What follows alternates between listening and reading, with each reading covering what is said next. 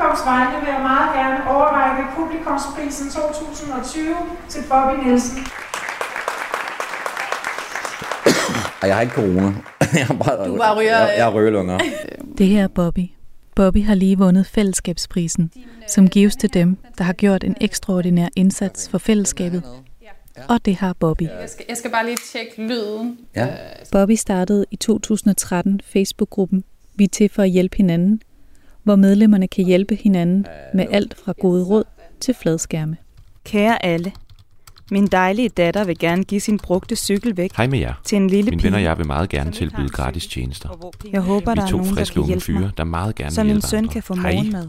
Er der nogen af jer, som har en computerskærm liggende, Jeg vil bare lige bruge? Informere nogen, der Er kan hjælpe med at oversætte fra dansk til polsk.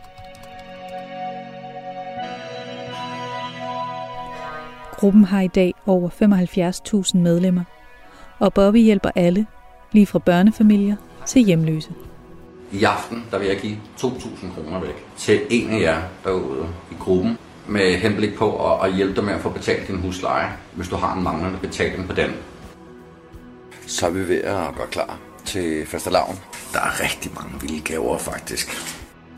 I dag der øh, hjælper vi Redden i Odense. Jeg kommer i besiddelse af noget nyt tøj. Det er butikker, der sponsorerer det her tøj her, for at være med til at træde karakter for vores hjemløse. Og af hjertet tak for jer. Men Bobbys historie har ikke altid været fyldt med medmenneskelighed. Bobby har nemlig en fortid fyldt med omsorgssvigt, misbrug og kriminalitet. Og det førte jo så også til, at når jeg så alle de her pistoler her og sådan noget, så jeg også selv blev lidt interesseret i at bære sådan noget, ikke? Og så øh, var der jo en masse bandeopgør, der var boede og sådan noget, og så var de jo nede med våben og sådan noget og skyde, det var i Hundi. Så blev man jo en del af det. Nu skal du høre Bobbys historie fra fængsel til Facebook-fællesskab. Det er spændende. Det må være der. Yes. Vi starter en varm augustdag i Fredericia, hvor jeg møder Bobby for første gang. Ah, der var du. Hej. Bobby står allerede på gaden, og han er ikke svær at genkende. Bobby har vel det, man kan kalde et rockerlook. Skaldet, muskuløs og med tatoveringerne op ad halsen og på hænderne. Og så taler han med en tydelig Vestegns Nu har vi været i gang lige en times tid nu her med at pakke den, ikke? Ja. Og der har vi fået pakket gamer-headset. Og vi Men der er ikke noget rocker-attitude over Bobby. For han møder mig med et kæmpe smil og favnen fuld af bamser, som skal doneres til udsatte børn. Øh, ja, sutter, sutteflasker. Øh. Bobby har lavet et arrangement i Fredericia Centrum, hvor han har fået lov til at sætte en båd op, hvorfra han kan dele ud af forskellige ting og legesager til socialt udsatte. Det er simpelthen, hvis du har brug for en håndsrækning Ja. til en fødselsdagsgave, eller det kan også være en konfirmandgave, Ja. ikke? Men kan du være... si- Altså, sådan, nu tænker jeg bare... Det, nu siger du, Kan jeg du være udsætter- sikker på, om det er udsat, der kommer? Ja, det er det. Jamen, det spørger folk typisk om. Ved du hvad, jeg vælger at tro på, på, på, mine, med, eller på mine medmennesker. Ja. Det bliver jeg simpelthen nødt til. Og for at komme derhen med tingene, kører han rundt i en lille grå tuk-tuk, som han har fået sponsoreret af medlemmerne fra hans Facebook-gruppe. Så har jeg lavet din indsamling. Ja. Jeg er blevet godkendt til indsamlingsnævnet der, og så samlede de ind til mig simpelthen, for at købe den her til mig. Og hver gang den går i stykker, folk har været mega dygtige. Den har lige holdt stille i næsten en måned. Folk de har kommet med cylinder til mig, du ved, sørger for, at jeg får en ny cylinder på, og mine venner har været med til at samle den nu her, og brugt hele aften i går faktisk, på at, at få den klar til i dag. Ja. Så en gang imellem, så spørger jeg, prøv her, fordi jeg har et samarbejde med nogle firmaer, så får vi nogle kæmpe tilbud. Det kan være, at vi får en helt palme legetøj, eller en helt palme huer, for eksempel. Spørger jeg, hvad har I lyst til at være med til at træde karakter her for nogle øh, udsatte mennesker, og vores syge børn på hospitalerne, og, og så støtter folk op. Altså, vi har jo købt, hvad, at min Facebook-gruppe købte 3.000 huer. Det var 1 krone per styk, de gav. Det vil sige, de laver direkte køb igennem firmaet, så lægger firmaet det til side til mig, og så formidler jeg det ud til, til udsathed. Og det er jo derfor, gruppen hedder, hvad den, hvad den gør. Vi er til for at hjælpe hinanden, Man. De skal også være med til at hjælpe. Det er os alle sammen. Så det er også noget med at få en grønnere planet. Så længe, og samtidig Det er tydeligt, at Bobby elsker og er stolt af sit frivillige arbejde, som han har dedikeret det meste af sit liv til. Men hvad er det, det giver os mennesker at være frivillige? Det har jeg fået filosof og professor ved Roskilde Universitet, Jakob Dahl Rentoft, til at svare på. Ja, det er jo øh, et, noget for at vil gøre noget for den anden. Altså, jeg har et liv, og jeg vil gerne være noget her i samfundet. Jeg vil også godt være mig selv, og jeg kan kun blive mig selv ved at gøre noget øh, for andre. Man kan tale om en form for generøsitetsetik, hvor det etiske er det at være generøs og give til andre. Og der er jo nogle mennesker, som er utrolig generøse, som virkelig gerne vil give til andre, fordi det, de giver til andre, så føler de også, at de er noget selv. Kun igennem ved at give til andre, kan man blive noget selv. Motivationen skal ikke være at få noget ud af det. Hvis man har en motivation om at give, som går på at få noget ud af det, noget for noget, så kan man egentlig ikke rigtig være frivillig. Fordi så er man jo ikke frivillig. Så tænker man jo strategisk omkring frivilligheden. Men der er det mærkelige, at hvis du giver uden overhovedet at forvente at få noget igen, så får du noget igen i et meget dybere perspektiv, fordi du kan føle dig som menneske, og du kan føle, at dit liv har haft en, en større mening. Øh, så perspektivet er, at generøsitet handler om at give uden overhovedet at få noget igen. Og ved at gøre den handling, så øh, føler jeg pludselig, at der er et større perspektiv med mit liv.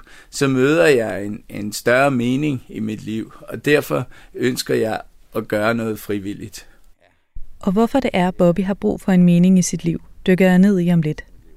Men først skal Bobby lige hjælpe den ældre dame, der har låst sig ude af sin lejlighed. Ja. Min nøgle, kan du ikke komme ind? Selvfølgelig må det Den der. står, min test står Nå, ja, men så åbner vi da bare lige der. Se her.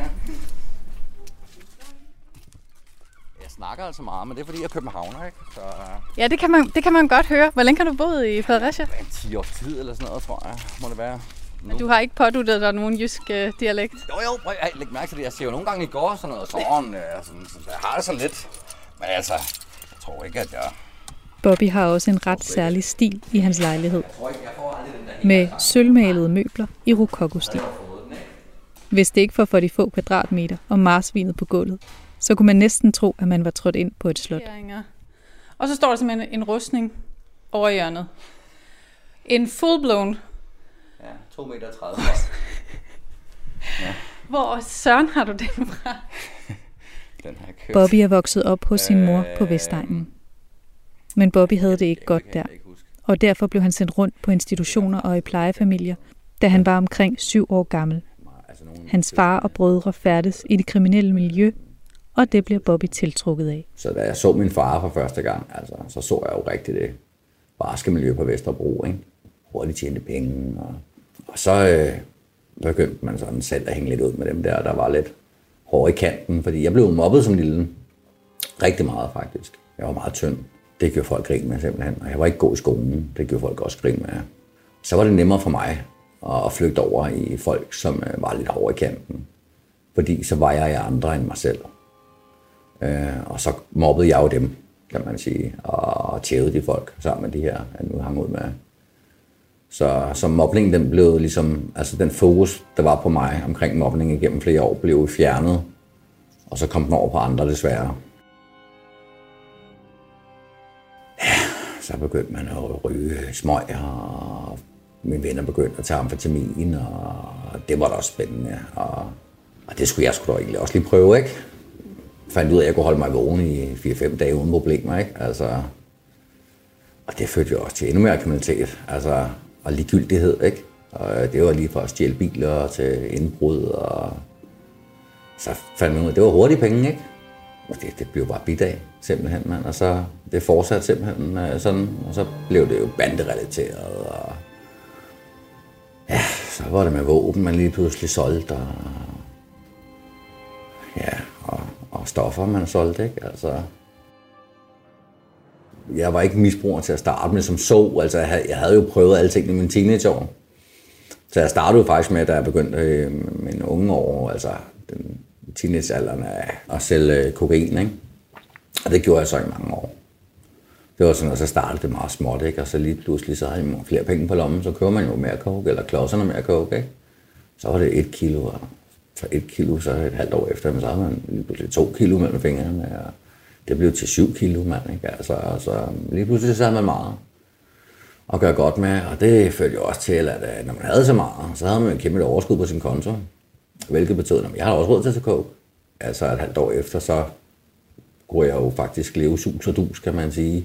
ja, det var ikke sus og dus, og det havde jo også konsekvenser, hvis man ikke lige havde betalt til tiden, eller et eller andet, du ved ikke. Så skulle man jo bare skændes med de her høje herrer her, og man ikke lige havde fået betalt til tiden. Men man havde jo pengene på kontoen, ikke? Men man var jo helt blæst i to dage, ikke? Altså på kokain, ikke? Altså, så fik man lige en håndmad eller to, ikke? Ikke værre end det? Ej, jo, jeg blev troet med en pistol et par gange. Men, altså, det, men det vidste man jo godt. øh, Eller det tænker jeg, det, efter første gang, første gang, det rystede jeg selvfølgelig, og lidt bange og sådan noget, ikke? Men så efter anden og tredje gang, så vidste man godt, de skød mig jo ikke alligevel. Altså første gang var vildt. Øh, det, altså, man fik jo et adrenalinkick, der sagde bare 20 jo. Men efter et par gange, så er der ikke den der adrenalin længere på samme måde. Og det førte jo så også til, at når jeg så alle de her pistoler her og sådan noget, så jeg også selv blev lidt interesseret i at bære sådan noget, ikke? Og så øh, var der jo en masse bandeopgør, der var boet og sådan noget. Og så var de jo nede med våben og sådan noget og skyde. Det var i Hundi. Ja, så var man selv nede og trække våben og, og sådan noget, ikke? Og politiet turde jo ikke komme ind i Gerserparken, vel? Fordi at, øh, der var så mange skydevåben og så stor oprør, ikke? Så at du har trukket våben på? på Ja, ja, ja, det har jeg. Ja, det har jeg. Og har du skudt efter nogen? Ja, det har jeg også. Har du? Jeg har ikke dræbt nogen, nej. Nej. Men har du ramt nogen nogensinde? Måske. Ja, måske. Ja. Altså, jeg blev faktisk bange, du, efter første gang, jeg skød en gang. Øh, eller jeg skød, jeg skød jo ikke en, men jeg skød efter en. Øh, men ja, jo, jeg, der blev også sådan lidt... Altså, man kan vel tage det lidt med, at første gang, jeg blev troet med en pistol, for eksempel, der var jo helt oppe at ringe i, i kroppen der, altså man rystede og sådan noget. Det gjorde jeg faktisk også øh, i kroppen, første gang jeg affyrede skuddet. Så Vi vender tilbage til Bobbys historie. Men først skal vi ned i Fredericia Midtby for at dele ting og legetøj ud til de udsatte. Og for at komme derned, så kører vi i hans tuk-tuk. Og var der en grund til, at det skulle være en tuk-tuk i, for, i stedet for en bil eller noget andet? det er også lidt et brand, der kører rundt i en tuk, ikke? Den er genkendelig, og så når folk, når, når jeg kommer kørende i den, så ved hov, så er der nogen, der skal have noget hjælp, ikke? Eller øhm, at de kan få hjælp. De kan jo også vinke mig ind til siden og spørge, har du noget i den, du ved, som, øh, som måske kan gives til en gave eller et eller andet? Er der nogen, der gør Er det sådan lidt hjemmeisbilagtigt, at der er nogen, der stopper det? Ja, det er det. Det er det faktisk lidt, ja. Det kan man godt sige, det er. Så kører vi lige ud her. Bobbys øh, hjemme... Hvad skal vi kalde det? Øh, hjemme, hjemmehjælp? Ja, det er, Eller- det er sådan lidt... Det er. Første stop er Isenkrammen Dit og Dat, som har sponsoreret værnemidler til os og de udsatte, så vi kan passe på hinanden her i coronatiderne. Hallo? Hallo? Altså, Bobby han er jo Fredericias ildsjæl, øhm, og vi kan rigtig godt lide også at gøre en forskel, ligesom Bobby han gør. Øh, ja, han er god til lige også at hilse ind øh, og sige hej til os en gang imellem, og lige fortælle os, øh, hvad der nu er sket. Ja, så vi følger Bobby, og han følger os, og det er rigtig dejligt. Og du ved godt, hvordan du lige åbner den første gang, ikke? Eller Jo, jo, det har jeg styr på, jo.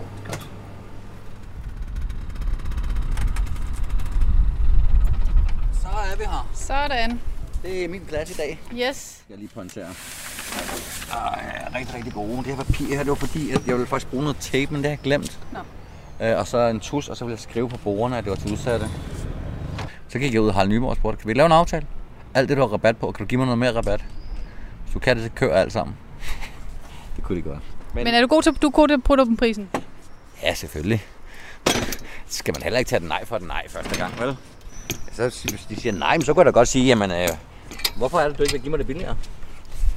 Hvis du kan blive, det, eller give mig det billigere. Ja, men vi skal også tjene lidt. Jamen, vi vil gerne tjene på de udsatte. Det er der ikke så mange, der har lyst til. Så, øh, så, så får man det billigt. I hvert fald i mange tilfælde. Så man må gerne bruge folk som vidtighed lidt. Der er en tydelig forskel, når Bobby taler om sin frivillighed, hvor han er passioneret og energisk, og når han så taler om sin fortid. For her kan man mærke, hvordan Bobby er meget flov, når han fortæller om sine kriminelle handlinger, fra da han var ung. Jeg synes sgu, det er lige slemt alt sammen. Men jeg tror, det var, der blev kidnappet en familie. Det var... Det var... det var ikke så fedt. Og det har faktisk også senere hen haft konsekvenser i min voksne år. I form af, at øh, jeg havde datet en sød pige. Øhm, og øhm, ja, så øh, kommer hun til mig en dag, og så siger hun, Bobby, vi kan ikke date længere. Øh, fordi jeg har faktisk en kammerat, hvis familie du har kidnappet en gang. Øhm, og jeg tænkte bare, shit, mand. Du ved, altså, det er som om, jeg havde ligesom glemt det, du ved. Jeg havde egentlig ikke, det var ikke noget sådan... Jeg, jeg tror, jeg havde... Jeg ved ikke, hvordan jeg skal sige det. Altså, jeg tror, jeg har lagt det bag mig, du ved. Sådan, det var ikke noget, jeg havde lyst til at gå og tænke på. Jeg har været så, så dum med Der er ingen tvivl om, at Bobby angrer sine gerninger. Men pigen ender alligevel med at slå op med Bobby. Men inden hun går, giver hun dog Bobby et lille lyspunkt. Det var faktisk lidt stort, øh, for mig i hvert fald, at den her mand, han havde faktisk tilgivet mig. Øhm, fordi at, øh, at han kunne se, hvad jeg gjorde i dag. Og, og troede på, at jeg havde forandret mig. Så sidder du og lytter med, så vil jeg faktisk gerne lige sige hjertet tak, faktisk. Øhm, og det var en af de ting, som har gjort i dag, at jeg har fået lidt af ved at tilgive andre. Fordi at øh, hvis jeg skal gå og bære den af altid, hvilket jeg har været rigtig dygtig til, så, øh, så går jeg og, og får øh, en rygsæk, der siger bare fem med negative øh, ting i. Og den smitter også af på min omgangskreds. Og øhm, det har jeg ikke interesse i. Jeg vil bare gerne have det godt i dag. Så for mig er tilgivelse en rigtig stor ting. Øh, uanset hvor dumme folk har været mod mig. At jeg skal kunne tilgive de her mennesker her. Ligeså vel som folk har været rigtig dygtige til at tilgive mig. Og den her tilgivelse af sine tidligere kriminelle handlinger, kan jeg ikke lade være med at tænke på, om det også må have en indflydelse på, hvorfor man vælger at lave frivillig arbejde. Det spørger jeg i hvert fald filosof Jakob Dahl Rentoff om. Hvis man har været virkelig kriminel og har gjort en masse gerninger, som har øh, gjort ondt på andre, øh, mere eller mindre, øh, så har man måske et behov for at zone, og, og der bliver frivilligheden en form for øh, måde at give tilbage, og så at sige bevæge sig ud over de øh, onde gerninger, man har gjort. Og der bliver ideen om at give, om at være generøs, om at være noget for andre mennesker, en måde at finde tilbage til sig selv, efter man så at sige har gjort en masse ting, som øh, man også ser som onde gerninger. Så det er jo en, en måde at finde tilbage til sig selv, som den person, øh, som så er straffet, som den person øh, øh, prøver at bruge frivilligheden til. Ikke også? Men det skal jo være ægte. Man kan jo ikke tænke det strategisk. Altså, det er jo det mærkelige ved det. Man kan ikke sige, nu vil jeg være frivillig, og så finder jeg mig selv. Men jeg kan, jeg kan alligevel prøve at gøre en masse gode gerninger på baggrund af det, som jeg har gjort, som har været dårligt, prøv, på at prøve at blive en, en person senere hen. Folk, som har måske har gjort en masse onde gerninger, øh, som prøver at angre og forsone sig med samfundet, ved at gøre en ekstra samfundstjeneste, ved at prøve at virkelig være noget for øh, mennesker i samfundet. Så det er en form for anger, det er en måde at finde tilbage til sig selv, det er noget, noget at forstå, at man er mere værd end sine gerninger, og virkelig blive sig selv på en ny måde. Og den filosofi virker Bobby til at være enig i. Han har nemlig tatoveret et helt særligt citat på sin krop, for at minde sig selv og andre på, at vi alle har en fortid. Dine øjne ser kun det, du selv vil se, så tag og se mig for den, jeg er, og ikke den, jeg engang var. Mm. Det er min fortid. Så se mig for den, jeg er i dag, og ikke for den, jeg engang var. Og det er der heldigvis rigtig mange, der gør. Det priser jeg mig meget lykkelig for. Det gør jeg. Bobby er generelt glad for citater, og kommer med en del af dem i løbet af dagen. Smil, det smitter. Står også på min hånd. Så hvor der vilje, der vej. Lidt for dig kan betyde alverdens til forskel for hinanden. I min optik, der er du sej, når du tør at sige nej. Og det her med at sige nej begynder at gå op for Bobby. For hans kriminelle løbebane eskalerer, og han ender i fængsel. Men derinde sker der noget i Bobby, som langsomt får ham til at ændre livssyn og adfærd. I Roskilde Rester møder jeg så den her mand her efter mange måneder, som sådan siger til mig, Bobby, kom ind herind. Og jeg vidste godt, at han sad inden for mor, ikke? Altså, han, det er det, han skulle dømmes for, ikke? Øh, og så tænker jeg, fuck, man. Altså, jeg fik, der fik jeg skulle lige det der adrenalin noget igen. Du ved, oh, fuck, man, hvad, du ved, jeg er ny her og sådan noget, ikke? altså, jeg er lige kommet ud fra isolationen, ikke? Øh, nå, men jeg kommer ind, og så siger han, sæt dig ned, og så, siger han, så tog han mig bare i hånden, du ved. Så tænkte jeg, det er for gayagtigt det her, mand, hvad laver du, mand, ikke? Det var min første tanke, ikke? Og så beder han for mig. Og så, det var så pinligt, mand. Altså, du ved, jeg, altså, jeg vidste ikke, hvad jeg skulle gøre mig selv, du ved, hvad? Sådan, jeg, fordi jeg vidste også, at hvis jeg bare rejste mig op og så, fuck dig, eller eller andet, du ved, så er ham der, han havde hoppet på mig, mand, 100 procent. Jeg havde jo hørt om den her mand her, ikke? Også da han øh, kom ind og sådan noget, ikke? Men bagefter faktisk, da jeg kommer ind på min celle, du ved, for det, han, det, han, det han det man siger, det er, hvor er Bobby, du er meget bedre end det her. Øh, se dig omkring, og så se, hvad du ser. Altså, jeg tænkte jeg sådan ikke yderligere over den faktisk. Sådan i starten, jamen jeg reflekterede sådan over, at det var fem underligt, mand. Ikke? Altså, nogle uger efter, så begyndte jeg sådan at tænke meget over det, han havde sagt, du ikke. Sådan, se dig omkring, mand, du ikke. Så kiggede jeg mig omkring, du ikke. Ja, hvad er det, jeg skal se? Altså, jeg ved sgu da godt, hvor jeg sidder henne, ikke? Så sidder fængsel for helvede, altså. Gør de andre sgu da også? Ja, det gør de andre også, tænker jeg. Hvorfor sidder de her? Du ved ikke. Og jeg kendte jo rigtig mange af dem, vidste det sig så. Og dem, der sad derinde. Og det var faktisk lidt uhyggeligt, så jeg kunne genkende mig selv i rigtig mange af de mennesker, der sad derinde. Og så tænkte jeg, som han sagde, men jeg er jo egentlig bedre end det her, mand. Ikke? Jeg kan sgu da godt, jeg kan sgu da godt komme ud af det her. Altså, altså andre kan det, jeg skulle da også for helvede. Altså, og hvad, hvad skete der i dit mindset i det? Der skete det, at der, der er noget, der, det skal forandres, ikke? Altså, der skal ske noget, ikke? Jeg skal jo til at omstrukturere mit liv, ikke? Fandt jeg en kæreste, Øh, fængsel? Ja, ja, ja, ja. Hvordan gør man det? Ja, smule mobiler ind simpelthen. Altså. Og så begyndte jeg at skrive med en pige, og vi blev så kærester faktisk. Øhm, og hun boede i Jylland.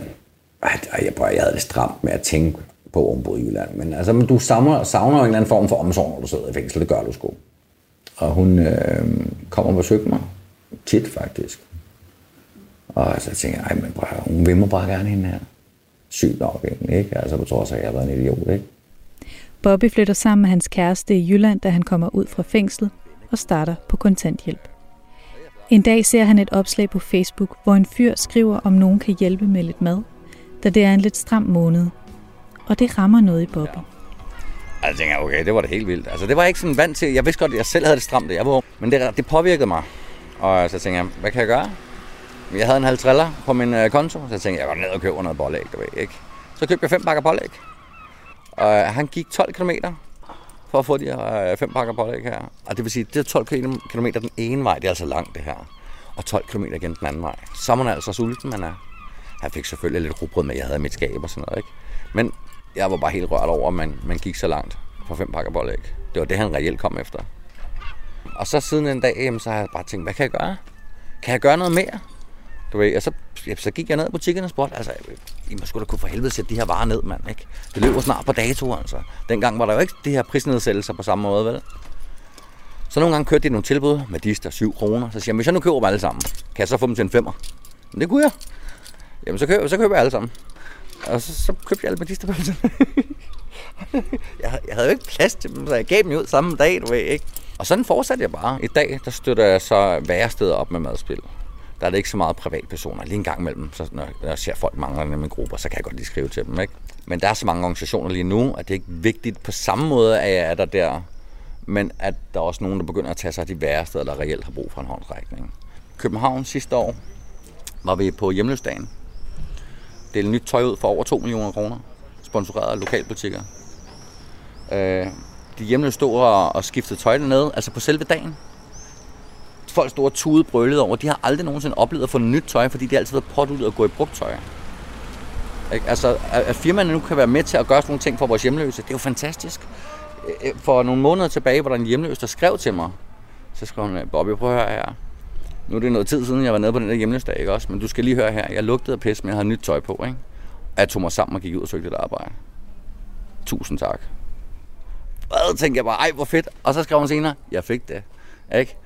14 dage efter igen, skriver han, jeg har fået et værelse. Ikke? Altså, wow, mand. Ikke? Altså, prøv at se, det er sådan nogle ting, det bidrager ting, eller til de ting, jeg får hjem, som, ja, det er, ja, det er fantastisk. Jeg elsker mit liv. Det gør jeg. Sådan startede Bobbys velgørenhed for otte år siden, og i dag på Axel Tog ser jeg den udfoldet, og det er tydeligt, at han slet ikke kan stoppe igen. Nå, skal I ikke lige have sådan en her med? Denne varme augustdag begynder der langsomt at dukke folk op på toget. Goddag. Goddag, jeg vil bare sige, hvor er det godt. Jamen, det er da glad ved at høre. Ja, nej, jeg synes, det er rigtig Ja. fint. Har du ikke nogen pærer, du vil have skiftet derhjemme? Ja, det kunne da godt være. Ja. ja.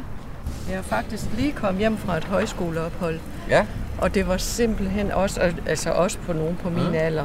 Og der er det så dejligt at høre, hvordan vi danskere, vi hjælper hinanden Det nu. er fantastisk. Ja, jeg synes, nej, det skal vi blive ved med. Ja, det skal vi da. Jamen, jeg siger tak, og Jamen, ja, det var så let. Yes. Hvad med, er du havemenneske? ja, det er jeg. Jeg har jo sådan nogen her, eller sådan nogen her. Du vælger helt selv. Du kan også tage sådan en med at være. Jamen, det kan jeg næsten ikke være bekendt. Jo, du kan det så. Fordi det, det, er jo, det er jo lige præcis til dig jo. Nå, jamen ved du Ja. hvad? Men hvordan blev gruppen så til det, den er i dag? det gik jo fra madspil til, at jeg ville noget mere. Og så ville jeg gerne give julegaver, øh, som er jo mit største projekt. Altså, udover min hjemløshed også, som jeg også begår mig med. Solgte min anden sofa. Øh, på de sociale medier siger på her, men jeg vil bare gerne hjælpe nogle mennesker. Er nogen, der vil købe den her sofa? Alle mine penge kommer til at gå til julegaver til udsatte. Jeg får på den her sofa her. I får det at se. Altså, du ved, jeg skulle bare have solgt den og beholdt pengene selv, jo. Det var min for helvede. Men det havde jeg ikke lyst til. Jeg ville bare gerne, gerne hjælpe nogle mennesker. Og jeg fik 1000 udgaver ud af de penge. Det var helt vildt. Så øh, og siden da har der en gang imellem solgt nogle af mine ting. Du ved, når jeg ikke lige har penge til at lave noget velgørenhed. Eller til de gaver, jeg gerne vil have. Men min hjælpegruppe kom jo til på grund af min fem pakker pålæg, skal jeg lige pointere. Det var en, øh, det var en vennegruppe. Den startede efter, jeg havde lavet det opslag derinde, for at hjælpe en person der med de der fem pakker pålæg der. Så begyndte jeg at slå det op i salgsgrupper og sådan noget. ved ikke, Men jeg tænkte, så må jeg jo have en hjælpegruppe. Jeg må lave en eller anden hjælpegruppe. Så den lavede jeg. Den hed først hjælp til udsatte. Så jeg tænkte, ej, det, det, det, skal, det skal sgu ikke kun være til udsatte, det her. Vi skal også have vores genbrug, man, det skal genanvendes, og det skal ikke kun være udsatte, der får det. Og øh, så lavede gruppen om til, vi til for at hjælpe hinanden. Som jo er eskaleret helt vildt. Så deler ens venner den, og de tilføjer deres venner, og sådan fortsætter det, og så...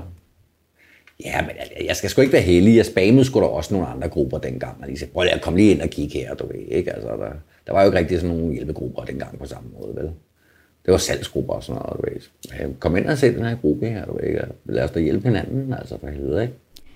Og man kan tydeligt fornemme, at Bobbys gruppe er kæmpestor. For det virker næsten som om alle her i Fredericia kender Bobby og hans arbejde. Jeg har kendt, eller kendt kendt, men Bobby følge med ham længe med, at han er så god, som han er, og hjælper alle de udsatte, og har selv modtaget øh, mad, øh, fordi man ikke har for mange penge øh, at gøre med. Så øh, det betyder rigtig meget, at han faktisk er der øh, for alle. Altså, han hjælper rigtig, rigtig mange mennesker, det gør han. Så øh, ja, vi vidste, at han skulle herned i dag, så vi valgte simpelthen at køre med herned. Og så ligesom vi kunne få lov at få en bamse eller et eller andet. Har I også selv øh, hjulpet, eller været med til, eller give, eller do- do- donere? Eller? Øh, altså, jeg har ikke rigtig sådan, øh, men min mor har øh, været med til det, og min lille søster har været med til at give nogle ting væk og noget, og aflevere, så han kunne give til dem, der er udsatte og noget. Og vi samler selvfølgelig sammen, når vi kan, i stedet for at rydde på genbrug. Fordi at, øh, der er så mange mennesker derude, der har brug for hjælp. Så ja, han er rigtig god af han. Men det er ikke alle, der synes, at Bobby er en god mand. Bobby er nemlig meget aktiv på Facebook, hvor han er ansigtet udadtil for Facebook-gruppen, og poster ofte, når han er ude og dele ting ud. Og for det får han en del hadbeskeder. Den såkaldte Bobby har mange Han navne, gaver og han og fusker for vildt, fordi man gør noget for andre. Du er ikke en venlig sjæl. Jeg må ærligt Bare en indrømme, lille at det mandeluder, mener der gør, hvad det kræver for at komme ud i rampelyset. Usle julemand. Fy for helvede. røv. Hvor er jeg glad for, Han er at sgu da kun en medieluder. Han elsker opmærksomhed. Vi kunne fandme da gerne ses. Men fandme ikke gerne ses for det, man gør. Fordi hvis, jo flere jeg når ud til, jo mere hjælp kan jeg få til at hjælpe andre. Mm. Det giver dig sig selv. Bobby lægger altså ikke skjult på, at han godt vil vise omverdenen, hvad det er, han gør. Men jeg kan ikke lade være med at tænke på, om det også er en form for soning, som Jakob Rentoft talte om, og for at bevise, at han har forandret sig. Men jeg synes, det er vigtigt at få en solstråle historie ud. Fordi der er ikke så mange af dem mere. Hvorfor kan vi ikke lave lidt om på det? Så hvis du spørger mig men Bobby, jamen kan vi fortælle en god historie? Hvorfor skal jeg ikke have lov til at fortælle den? Uden at jeg er en like Og bare vil prale og sådan noget. Jeg har sgu ikke noget prale af, mand. Jeg har levet et lorteliv, mand. Folk skal da ikke tro, der har været lutter lavga, det jeg har været igennem. Vel? Altså, jeg har været en lort, mand. Altså, jeg er ikke hævet over nogen. Altså, og i dag, der har jeg bare forandret mig. Men det er ikke kun hans sociale medieaktivitet, han får had for. For Bobby er en hård og kontant mand, der ikke finder sig i dårlig opførsel. Og det kan gøre folk lidt bedre. Folk har også lavet fake profiler med mig. Udstillet mig som pædofil, udstillet mig som voldtægtsforbryder, udstillet mig som voldsmand. Jeg fik jo også aviserne med ind over til at skrive en artikel, da jeg var udsat for det i 2015 selv, ikke? Hvor at faren han så var gået ud på sociale medier og undskyld, ikke?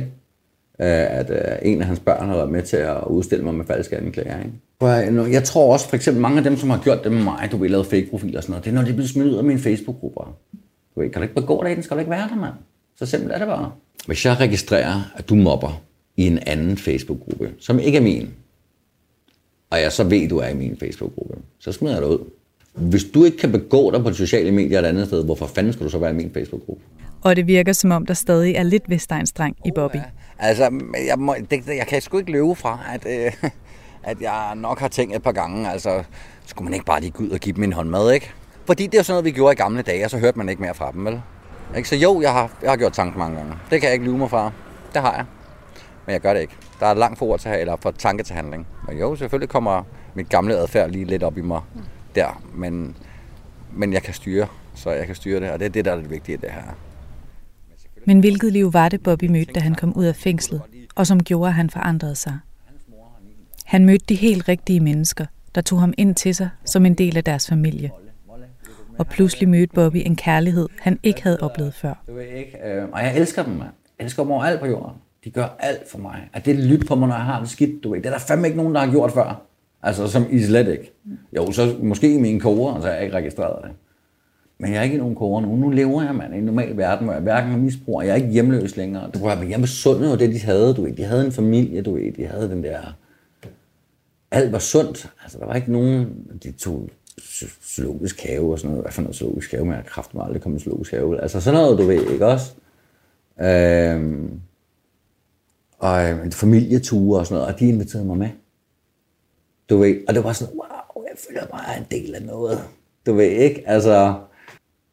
Øh, jeg har en lillebror, og jeg elsker over alt på jorden. Øh, det er sådan den eneste, jeg snakker med til tider. Jeg snakker ikke med nogen som helst fra min familie, og vi er en stor familie. Bobby har nemlig aldrig følt, at han har haft en familie. Med kriminelle brødre og en mor, der svigtede ham voldsomt i hans barndom og overlod Bobby til sig selv. Et eller andet sted, så elsker jeg faktisk stadig min mor indeni. Du ved, selvom man også hader hende lidt. Jeg ved ikke, om du kan følge mig lidt sådan. Fordi jeg vil jo gerne have en mor. Men det har jeg jo ikke rigtigt. Så. Bobby har i dag et meget betændt forhold til sin familie, og ser ikke rigtig nogen af dem, på nær hans ene bror. Men for nogle år siden mødtes de alle sammen og holdt jul sammen for første gang i Bobbys erindring. Øh, altså, jeg huskede jo ikke min første jul, da jeg var lille. Øh, min mor siger, at jeg har haft den, og jeg har faktisk set nogle billeder fra min barns bed, øh, altså min helt unge år. Jeg har, har faktisk holdt jul, men jeg husker det ikke. Jeg kan slet ikke erindre det. Så min første jul var jo min voksenår. Fordi jeg holdt jo heller ikke jul i min teenageår. Øhm, jeg blev kostet rundt i alle verdens plejefamilier. Ikke? Og der er nogle af de plejefamilier, altså, der, der var det sådan noget med, der skulle børnene hjem julen. Jeg kom jo ikke hjem. Vel? Så jeg sad for mig selv, og de holdt jul med deres familie. Så min første rigtige jul, du ved, det var sådan med min morfar, med min mor og nogle af mine søskende. Det var verdens bedste juleaften. Altså, fordi jeg følte, vi var en familie den ene dag. Og hvor gammel var du der? Det er jo min voksne år. Det er ikke så mange år siden. Men det er også den eneste dag, jeg rigtig har følt, at en familie. Det er lidt sørgeligt. Måske derfor er det særlig vigtigt for Bobby at gøre noget ekstra for de udsatte børn i juletiden. Min juleaften i dag, det er, når jeg holder et julearrangement. Når jeg tager ud på mine julearrangementer med børn og sådan noget. Og nogle af børnene, de får, så får de to gaver. De kan åbne en på dagen sammen med mig. De kan åbne en juleaften sammen med mor og far. Når de åbner den der sammen med mig, altså det, når du ser det der, den glæde børnene så har, det smil, det kram, du får. Du ved, den glæde, som jeg egentlig gerne selv vil have haft, da jeg var lille. Jeg får bare alt på én gang, og jeg suger det til mig. Du ved, altså det, jeg kan sidde for helt tårer i øjnene nu, du ved, og tale over det, eller om det, undskyld. Øhm, det er min største bedrift om året. Det er mine julearrangementer. Det er det. Det er noget, jeg ikke selv har været en del af i rigtig mange år. Jeg har egentlig ikke vidst, hvad inden indebar. Du ved, får jeg lov til at opleve nu her. Så ja. Har jeg undskyld. Ja. Ja, og det elsker jeg. Jeg skal lige holde to minutters pause. Det er orden. Det er så fint. Ja. Jeg forstår det godt. Nå ja. Det gør tydeligvis noget ved Bobby, når han taler om at hjælpe særligt udsatte børn. Måske fordi han selv var en af dem. Derfor kan jeg heller ikke lade være med at tænke på, om han også hjælper den lille Bobby, når han er ude med gaver. Og om det er derfor, han ikke lader noget stå i vejen for sin frivillighed. For eksempel den blodprop, han for nylig fik i benet og blev indlagt med. Ja, det hindrer mig ikke i at hjælpe. Dagen efter, jeg har været på hospitalet, var jeg jo ude og hjælpe 130 børn i Kolding. Og det, jeg var mega ked af det, for jeg sagde også på hospitalet, prøv her, du ville helst ikke have, at jeg skulle ud og lave noget, vel? Så jeg prøv her, jeg, altså, jeg har det her i morgen, altså, hvad fanden skal jeg gøre? Du ved ikke, og så sagde hospitalet, jamen, ved du hvad, du får noget ekstra blodfortyndende med. Og det fik jeg med, fordi jeg sagde, jeg, jeg, jeg, uanset hvad, altså, jeg skal derud. Altså, der er ikke noget at gøre. Jeg blev mega ked af det. Også fordi jeg havde aftalt, at børnene forventede, at jeg kom og sådan noget, ikke? Altså, bortset fra det, så havde jeg faktisk jordens fedeste dag derude. Så jeg får jo også noget ud af det. Det er jo ikke bare det med, at jeg er den glade giver via andre, eller mig selv. Men jeg kommer også ud og får en oplevelse. Ikke? Sammen med børnene. Så mega fedt. Men hvorfor er det, Bobby er villig til at gå på kompromis med sit eget helbred for andres skyld? Det har Jakob Dahl Rentoft en formodning om. Det man jo øh, allermest kan give, det er jo ens eget liv. I krigen for eksempel, hvor man offrer sig. Og der kan man sige, jamen hvad er det for noget? Hvorfor offrer man sig? Men det er jo som om ens øh, eget liv får størst mening ved at ofre sig øh, for den anden. Og det er måske frivillighedens øh, grundidé, at man offrer sig, og derigennem får ens liv en dybere mening. Altså man kan sige, at man bliver noget øh, for evigheden. Grundlæggende set tror jeg godt, man kan sige, at, at at jo mere man giver, jo bedre får man det, så at sige. Også. Jo mere man kan føle, at man giver noget for no, til nogle andre, jo mere mening er der også med ens liv. Må jeg give dig en bamse, eller må jeg give dig noget andet noget? Hvad kunne du godt tænke dig her? Kan man få noget gratis? Jeg vil gerne give dig noget gratis. Ja, det vil jeg gerne have. Ja? Kan du lide bamser? Ja, Ja? jeg vil gerne have den her. Den der? Så er den din. Yay. Ikke også? Tak. Hvad hedder det? Vi har læst inde på øh, hjemmesiden ja. omkring, at du hjælper dem, der ikke har så mange midler. Og på baggrund af det, så gik vi ned, fordi jeg har ikke så mange midler til dem. Så jeg tænkte, at det var en Så kan vi jo glæde dem her. rigtig, rigtig dejlig gave til dem. Åh, det er jeg glad for Ja. at høre. Du, du er med i medlem af gruppen? Ja, det er vi nemlig. Og, øh, og jeg synes, for mine børns vedkommende, der øh, kan de, ja, har de ikke været så meget ude her i sommerferien og lave alt for mange ting. Nu har der jo også været coronaen og så videre. Men øh, så nogle gange kan det godt være lidt stramt, så sådan en lille ting som en, ja, en bamse er ret stort for dem. Og så har I fået den helt foræret gratis, hvor er det vildt. Har I sagt tusind tak for det? Tak. Tak. Jeg har også øh, uddelt nogle ting, og især også, øh, jeg synes, der er mange ting, hvor, hvor de skriver omkring, hvor der er billige tilbud og så videre rundt omkring. Så det er en super god side, og jeg kan varmt anbefale folk, der ikke har så meget, især i Fredericia, om at kigge derind, fordi at, øh, der er mange håndsudrækninger at tage fat på derinde. Også omvendt, hvis man har noget ekstra, så læg det derud. Men selvom det er gratis, så har folk svært ved at forstå, at de bare må tage det. Jeg ved godt, der står gratis, men er det gratis? Ja, det er gratis. Koster ingenting. Er det, er det mærkeligt at få lov til bare at tage den sådan? Ja, jamen det er det da, helt sikkert. Det er ikke lige... Jamen altså, det er da helt dejligt at kunne få lov til at give en gave, der, som personen godt kan lide. Så det er meget rart. Og nogle folk vil ligefrem ikke acceptere, at det er gratis. Du kan bruge, tænker du? Ja, men jeg prøver lige at... Ja, ja, ja. Nå, ved du hvad? Det kommer an på, hvad for en jeg har. Hvor meget skal jeg have fundet, hvis jeg køber 4-5 stykker af dem? Kære ven, det er gratis. Hvad? Det er gratis. Altså, Så du skal tage dem, du kan bruge. Det er gratis. det er sgu da dem der. Ja. Og du er blevet kørende igen? Nu, jeg Nej, bliver kørende igen. det er jeg altså. Det kan jeg ikke. Jeg kan ikke tage det gratis. Jeg er nødt til at betale. Nej, er du klar, hvor meget man hjælper?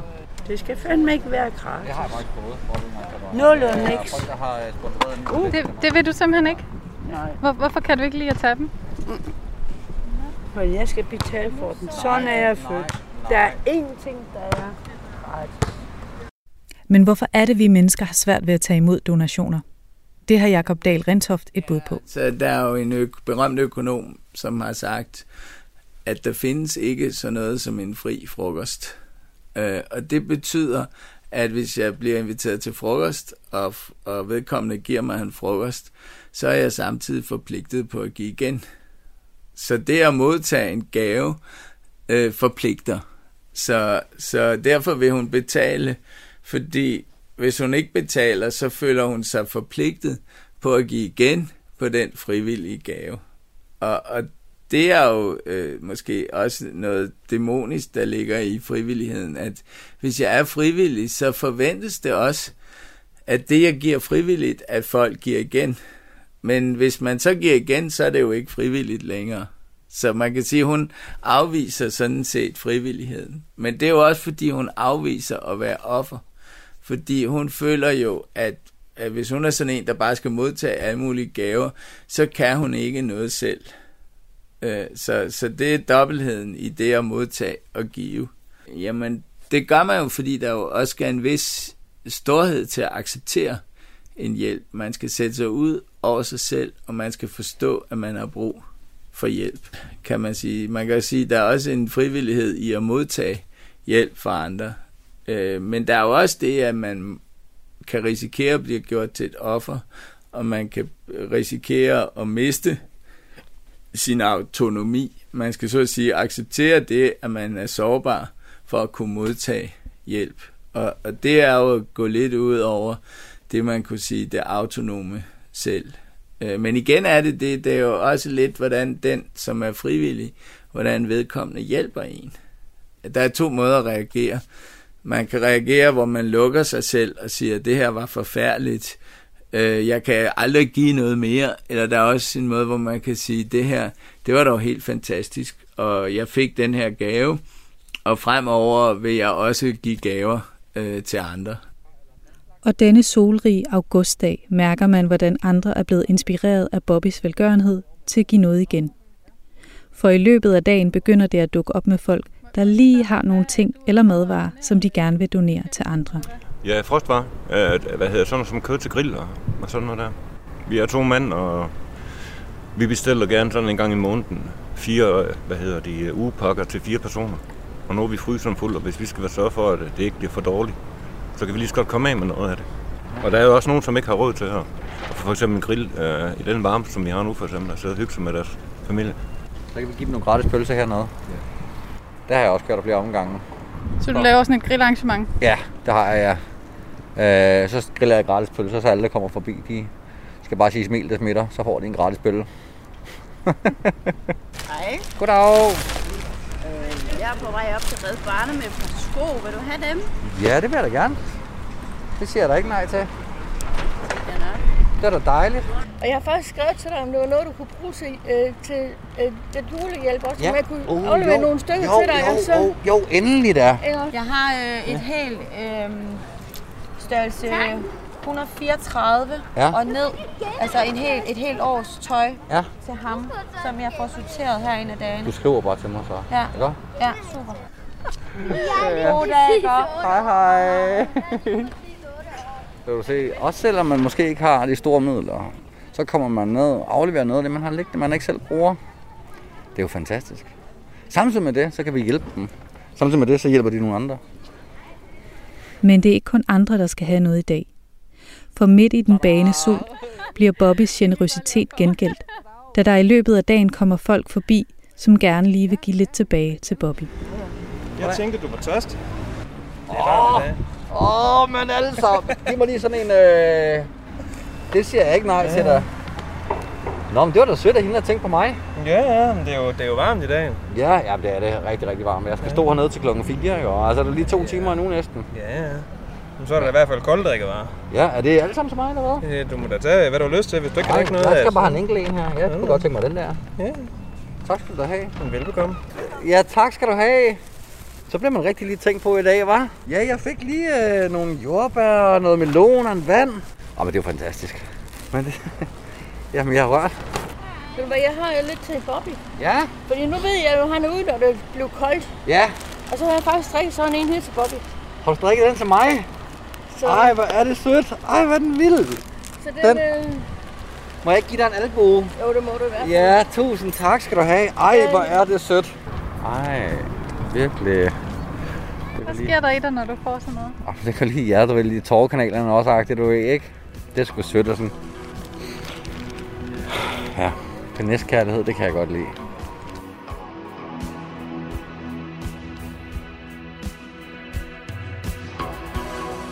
Du har folk, som er de allermest fattige mennesker, som alligevel er i stand til at give alt, hvad de har, hvis, de, hvis der kommer en fremmed på besøg og har brug for hjælp. Samtidig har du folk, der er utrolig rige, og som øh, virkelig holder på deres øh, ting, de har, og slet ikke vil give til nogen andre. Men der er jo det, at, at folk, som ikke har noget øh, rent økonomisk, også kan give utrolig meget. Og der taler man jo om, at generøsitet, det kan både være åndelig, og det kan være materielt. Og der kan jo faktisk være nogen, øh, som ikke har nogen penge, men har som en enorm åndelig øh, generøsitet, hvor de er i stand til at give deres kærlighed, eller give deres tid. Altså give tid til et andet menneske, og være noget for nogle andre. Øh, Så der er mange forskellige måder, hvorpå man kan være generøs. Men det grundlæggende er jo en idé om, at man vil give noget for andre, for at ens eget liv også får mening. Tror du, den opvækst, baggrund, du har haft, også har, at det har en stor finger med i spillet til, hvorfor du også føler for at give så meget til udsatte? Ja, det har nok, det har nok noget med det at gøre. Altså, da jeg fandt ud af, at jeg kunne give det her pålæg væk, du ved, at man følte, at man gjorde en forskel. Jeg har jo ikke gjort en forskel før for nogen. Jeg har bidraget til, at folk er kommet i misbrug. Altså, du ved, og sådan noget. Bidraget til at ødelægge mit eget liv. Altså, så ja, jeg følte lige pludselig, at jeg kunne faktisk bidrage med noget her. Og det reddede mit liv. Min frivillighed har reddet mit liv. Jeg forventer heller ikke, at I skal tilgive mig, hvis jeg har gjort jer noget ondt. Overhovedet ikke. Det gør jeg ikke. Øh, men jeg håber på det en dag, at I kan komme videre, og, og I lader mig komme videre. Så, for det har jeg også brug for at have lov til. Jeg har også brug for at have lov til at leve et liv nu. Og det føler jeg, at jeg gør. Så lige så vel som jeg tilgiver alle andre derude, så håber jeg egentlig også, at jeg en dag bliver tilgivet alle mine fejl og mangler. Så Tror du, du søger tilgivelse igennem din frivillighed? Nej, det gør jeg ikke. Jeg forventer ikke, at der er nogen, der skal tilgive mig overhovedet. For jeg ved godt, jeg er en idiot. Men en eller anden form for aflad, altså Men der er mange, der har spurgt, om jeg er afhængig af min frivillighed. Jeg er da måske nok lidt afhængig af min frivillighed. Det er jeg. Men den er også en stor del af mit liv. Jo. Og det fornemmer man. For Bobby har et mål med sin gruppe. Men jeg vil jo gerne sprede det overalt. Jeg vil jo gerne have alle byer med ind over, ind over til at være med til at gøre det her. Selvfølgelig vil jeg det. Og, og de kan jo også, altså dem, som gerne vil være med til at træde karakter, sidder jeg derude og gerne vil tænke, jamen vi vil gerne øh, være med til at gøre noget her. Kan du få fat i nogle lokalbutikker og være med ind over? Du kan også få nogle af de ting, jeg har liggende på lager. Jeg vil gerne hjælpe dig i gang med at starte op. Lad os gøre det i fællesskab med hinanden. Altså, det nytter ikke noget, at- det her det er et enemandsejr. Det er mig, der skal gøre det hele. Fordi jo flere vi hjælper hinanden, jo bredere ud kan vi nå. Ja. Nu vil han smøg. det skal du gøre. Jeg tror, Og Bobby har allerede været med til at sprede budskabet.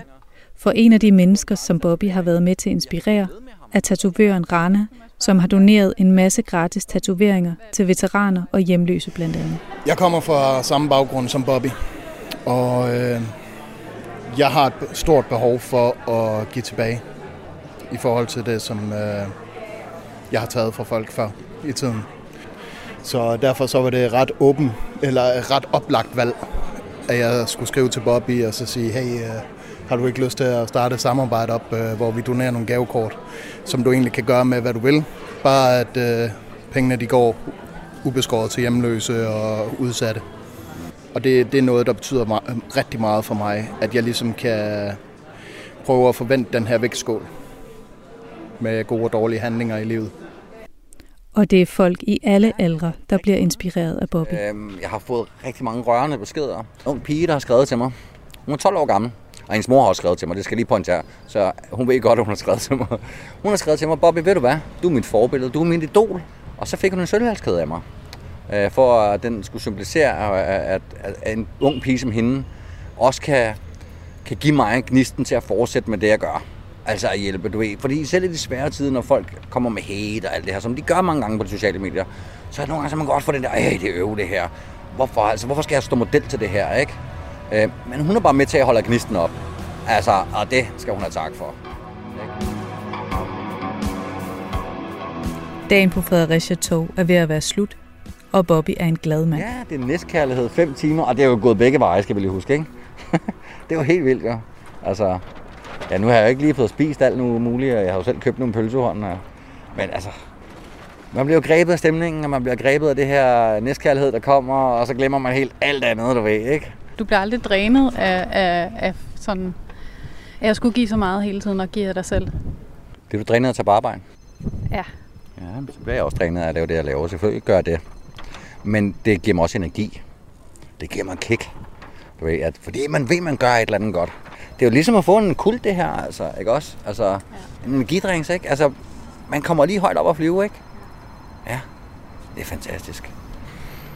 Vi skal til at lukke ned lige om lidt. Ja, klokken er ved at være, er ved at være fint. Og nu tilbage til den 27. august og fællesskabsprisen i Øksenhallen i København. Her møder jeg en velklædt og storsmilende Bobby, der ikke helt ved, hvilket ben han skal stå på. Ærligt, jeg ved det ikke. Altså, prøv jeg er lige så uvidende, som du er. Jeg er her bare. Jamen, jeg har det da mega fedt.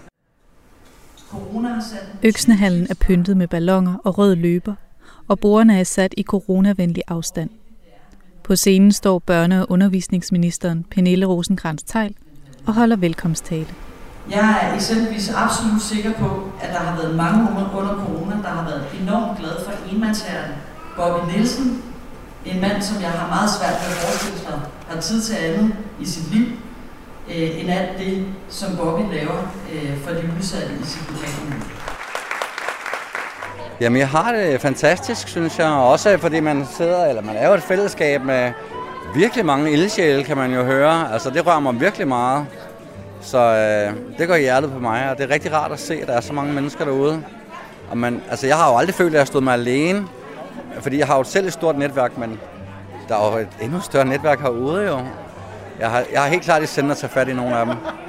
Bobby lægger ikke skjul på, at det han har gjort har haft en forskel for mange mennesker. Men det er også vigtigt for ham at pointere, at han ikke er alene om det. Det er derfor på mange måder meget passende, at Bobby modtager en fællesskabspris. Der er jo rigtig mange tusind mennesker, der støtter mig. Og uden dem, uden jer, der sidder derude, jamen, der har jeg jo ikke kunne gøre det her muligt for så mange mennesker. Der er mange ting, man kan sige om Bobby og hans tidligere liv. Men han har uden tvivl også været en kæmpe hjælp for mange tusind mennesker. Og måske på den måde fået aflad for sine sønner. Og Bobby, han er bare godheden selv i forhold til øh, at donere, i forhold til velgørenhed.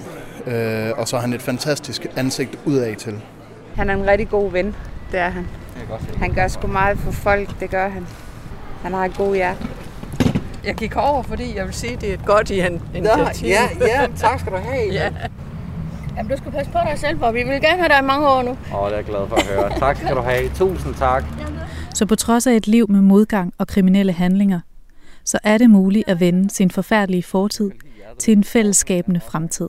En fremtid, hvor Bobby måske endelig har fundet en mening med sit liv. Jeg elsker bare det, jeg gør nu. Jeg elsker at være en del af det fællesskab, jeg er en del af, og er blevet en del af. Den familie, er blevet en del af. Ja, det er jo en dybere, så at sige, eksistentiel og, og åndelig mening, kan man sige. Det er nok sådan, at, at de fleste menneskers liv, eller grundlæggende set, for ens liv kun mening sammen med andre mennesker. Jeg ved godt, jeg poster meget på sociale medier, at jeg gør dit, og jeg gør dat. Hvis jeg ikke gjorde det, var der ikke nogen, der støttede mig. Men jeg gør altid folk opmærksom på, det her det er noget, vi gør i fællesskab med hinanden. Jeg tjener ikke noget på det. Jeg skal ikke tjene på det. Jeg har ikke lyst til at tjene på det. Jeg gør det, fordi jeg brænder for det. Fordi jeg kan mærke, at det, at det gør en forskel. Hvad er din drøm?